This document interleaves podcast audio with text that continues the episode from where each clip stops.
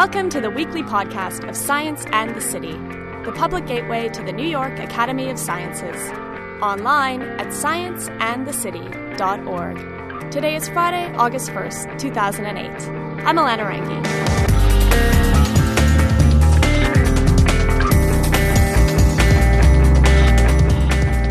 Nothing says summer in New York like the smells that come with a heat wave. For Avery Gilbert, those signature city scents are more than just a seasonal sign. They're science. Gilbert is a smell scientist and the author of a new book, What the Nose Knows. I caught up with him at a recent book event and learned about the smelliest molecules, questionable smoky drug busts, and yup, some gassy facts as well. This week, while you're listening, check out our smelly slideshow at scienceandthecity.org slash podcast. Love Science in the City podcasts? Support them by becoming a member of the New York Academy of Sciences. Visit scienceandthecity.org. Uh, thanks everyone for coming. This is a great crowd for us over here. Welcome to Barnes and Noble in Greenwich Village. My name is Avery Gilbert. I'm a smell scientist, sensory entrepreneur, if you will. I have a PhD in psychology and found my way into the world of odor perception through all kinds of back routes, but here I am today. That's the reason I decided to write a book about smell when there are so many in the store and in the library. Every few years, somebody writes a book about smell, so why would I do another one? I think there's two reasons. One is the science has advanced tremendously just in the last few years. We now have ways of visualizing odor response in the brain. We know more about the receptors in the nose and how they actually capture odor molecules. We have better ways of analyzing smells in the real world, capturing them and reproducing them. So I think all these things have been neglected. Nobody's really updated the science of smell. Plus, the science is just weird. I mean, it's it's an odd business that I'm in, making smells. Nobody ever wants to become a smell expert. You sort of fall into it, and I think the weird stories have a kind of fascination on their own. The other reason I did it was because all the other smell books tend to repeat themselves. So typically, there's the anecdote about Napoleon writing Josephine, telling her, "I'm coming home in three days. Don't bathe." I was determined to write a smell book, as my editor nodding at me here, that would not include that anecdote. And this book does not include that. Go elsewhere if you want the Napoleon story, okay? You've already heard it. Rat sex. Yeah, I was an animal behavior student. Uh, that's what I really loved, and that's what got me into psychology.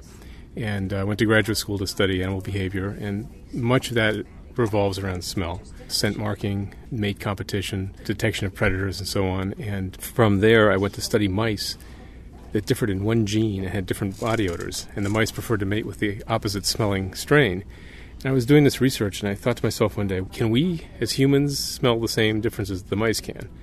So it was my first human experiment, if you will. I, we, I put mice in little sandwich boxes with air holes in them and had people smell the sandwich boxes, and sure enough, people could actually do the same odor discriminations that the mice could. So it was sort of a man man bites dog story I want to introduce somebody that I found in the course of researching this book and to find new people. It's not new, I mean, he's dead. Thriving in the 1800s. His name was Henry Theophilus Finck, a great, great name. He was a philosopher and critic. He wrote a book called The Gastronomic Value of Odors.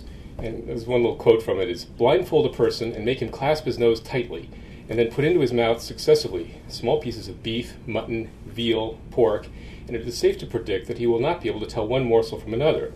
The same results will be obtained with chicken, turkey, and duck, and pieces of almond, walnut, and hazelnut. And so this is a simple demonstration, I think, of the contribution of smell to flavor. So what we typically regard as flavor in the mouth is actually two modalities coming together to give this illusion of, of flavor. It's taste, which are the four or five tongue senses, and olfaction, which is all the nose action. Cooking and use of fire in human culture goes back easily 270,000 years. Modern man appeared 100,000 years ago. And there's evidence of fire use going back almost a million years. And so, if we're cooking, we're also spicing. We're making food that's more edible, easier to swallow, easier to chew, which in turn, you know, it takes a lot less time to eat a boiled monkey leg than to try to gnaw it raw off the bone. It takes a chimpanzee all day long.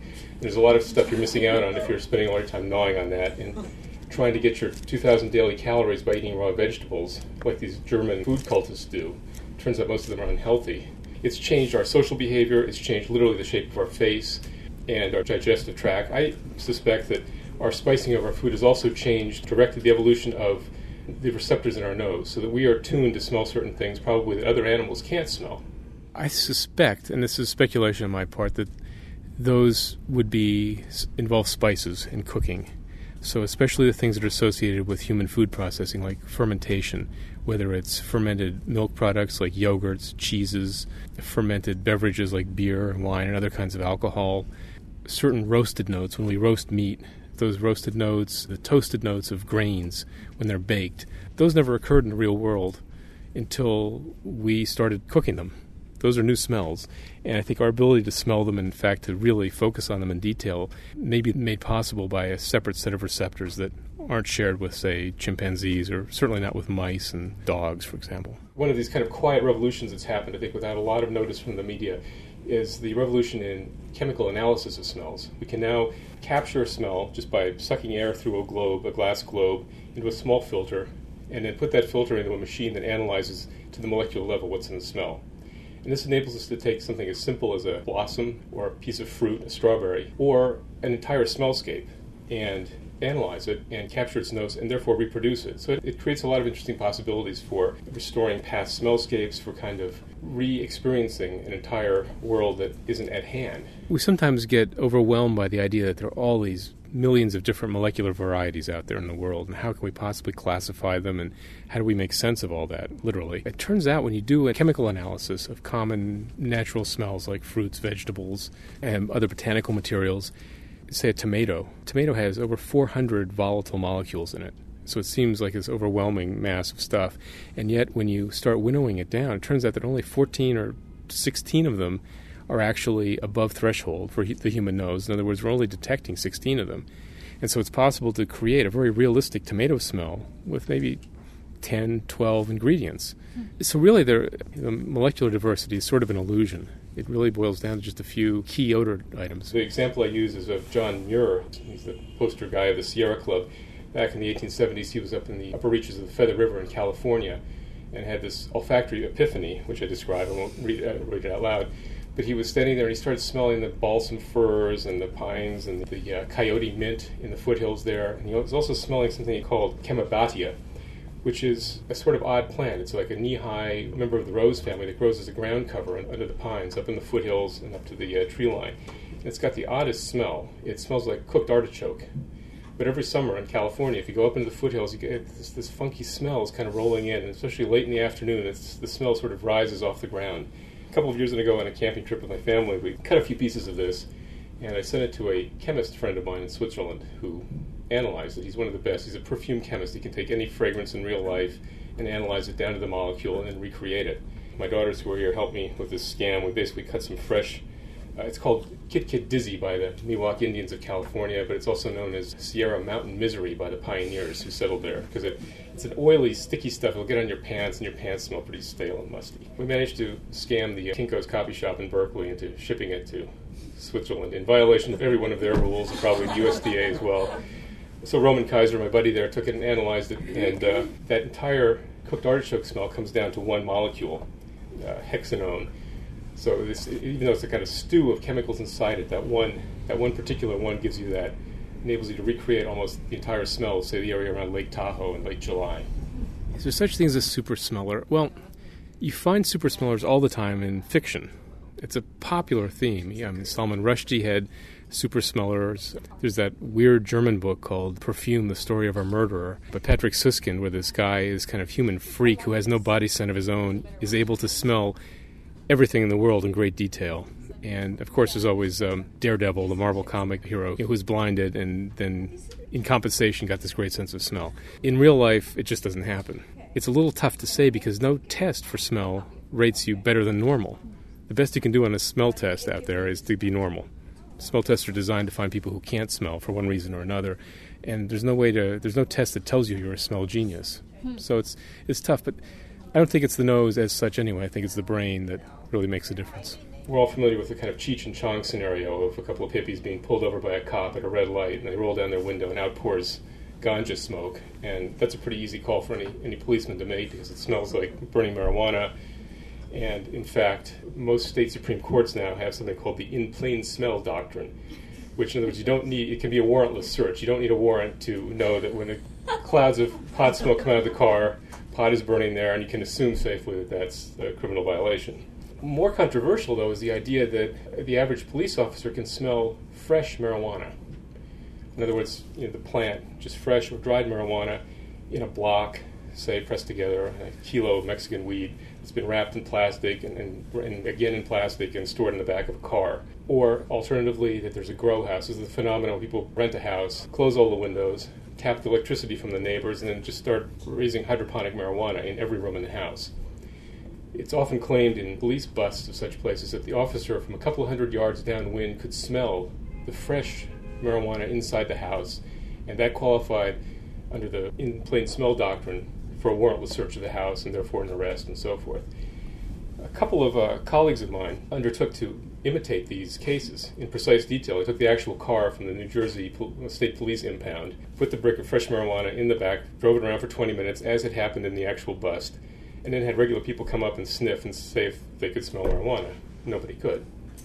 Similarly, with the grow house, under those conditions, it was exhaust from a chimney fan, so it's, it's diesel exhaust mixed with the smell of fresh marijuana, which in an immature plant smells about like a tomato plant. It doesn't have much of a essential oils, let's say, of the, of the ripe bud. Regular people just can't detect that.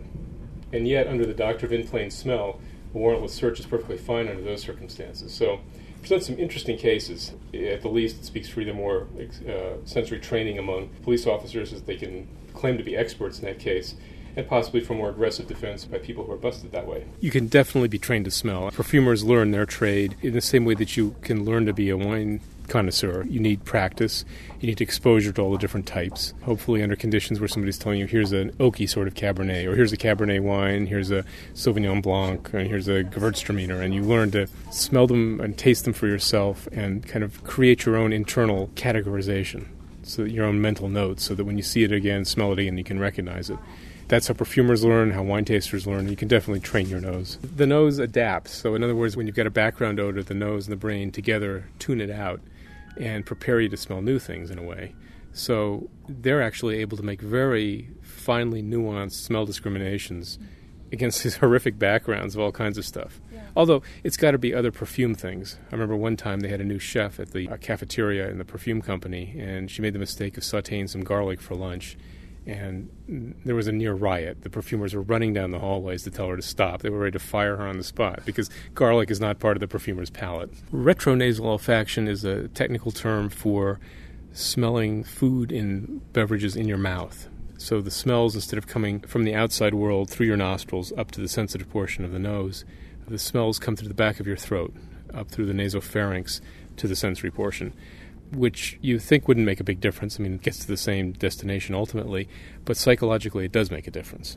There's a whole set of different perceptual rules that seem to hold for when you're smelling things in the mouth than outside. And so it's probably a separate system, if you will, in the brain that analyzes those odors. Aromas released from food in the mouth reach the nasal passages via the back of the throat and are exhaled through the nostrils. The act of swallowing drives aromas along this reversed path.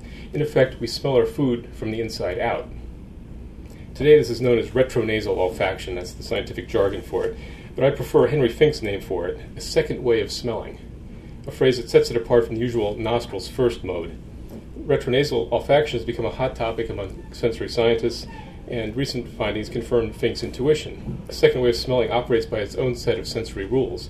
So, for example, if we take a smell that has a kind of a, unfamiliar smell to most people, and we have people smell it while they're sipping something sweet, that smell will take on sweet characteristics. We'll later come to describe it as sweet. If we smell it while we're sipping vinegar or a, a sour solution, we'll come to describe it as sour or bitter. So the smell quality transfers from the tongue to the nose. And it also works in reverse. So if we're smelling soy sauce and tasting a salty solution, we think the soy sauce smells saltier, uh, smells stronger. So you get this back and forth between the senses. It's very cool.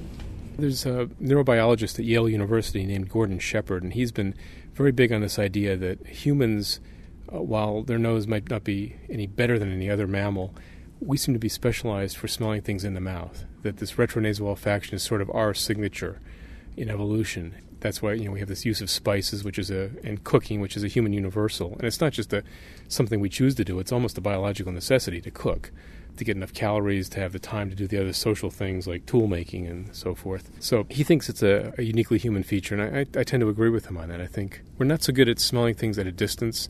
So as hunters, we're not good at smelling a gazelle out in the savannah. But once we catch the gazelle, bring it back to camp, we can sure season the hell out of it. I'm from the perfume business where everything is beautiful, fresh, and we're trying to induce people to smell.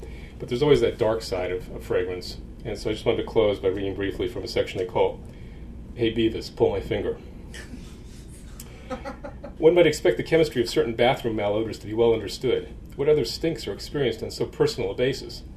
For years, medical students were taught that the main ingredients of fecal odor were skatol and indol, nasty smelling molecules created by the breakdown of meat protein during digestion. This claim persisted in textbooks despite having never been confirmed by direct chemical analysis. Uh, the shit finally hit the gas chromatograph in 1984 when researchers in Salt Lake City ran some poop through a gas chromatograph and sniffed the results. Skatol and indol, although present in the sample, contributed relatively little to the typical odor. The key actors turned out to be sulfur containing compounds, such as methyl mercaptan, dimethyl disulfide, and so forth. Despite this dramatic reversal of conventional medical wisdom, the gastroenterological community remained unmoved. Finally, in 1998, investigators at the Veterans Administration Hospital in Minnesota, in Minneapolis, took the next step and performed an exacting chemical and olfactory analysis of farts. Their experimental methods were straightforward, and I quote from the, the scientific paper. to ensure flatus output, the diet of the subjects was usually supplemented with 200 grams of pinto beans on the night before and on the morning of the study. End quote. Gas capture was simplicity itself, though the details are squirm inducing. Again, I quote Flatus was collected via a rectal tube, connected to a gas impermeable bag. End quote. When the bags of ass gas were analyzed, the main contributors were once again sulfur containing molecules hydrogen sulfide, methyl mercaptan, and dimethyl disulfide. By comparing beam powered samples from men and women, the intrepid Minnesotans were able to settle a long running dispute between the sexes. The data proved, as men have claimed for centuries, that the farts of women are stinkier on a volume for volume basis than those of men. Since men produce a greater volume than women, however, the overall gag factor remains about equal. As part of their research, the team tested a device called the Toot Trapper, a fabric covered foam cushion coated with activated charcoal. The cushion is worn inside one's pants and, according to the manufacturer, absorbs the offensive odor of intestinal gas. The Minneapolis team tailored a pair of fart proof pants from mylar sheets and duct tape. when volunteers wore the pants, along with the toot trapper, the captured gas was indeed less smelly. Uh, I include here parenthetically that toot trapper strikes me as a lame brand name for this useful product. If I were the marketing consultant, I'd go with something more robust like Blastmaster 3000. it's such a weird topic. It's just you're, you're dealing with something that's invisible, uh, that doesn't last very long, that's hard to capture, difficult to work with, and uh, and yet it's always there and having some kind of effect. And as a scientist, I get excited because there's so much basic work still to be done. I think it's a great field for somebody to go into even today.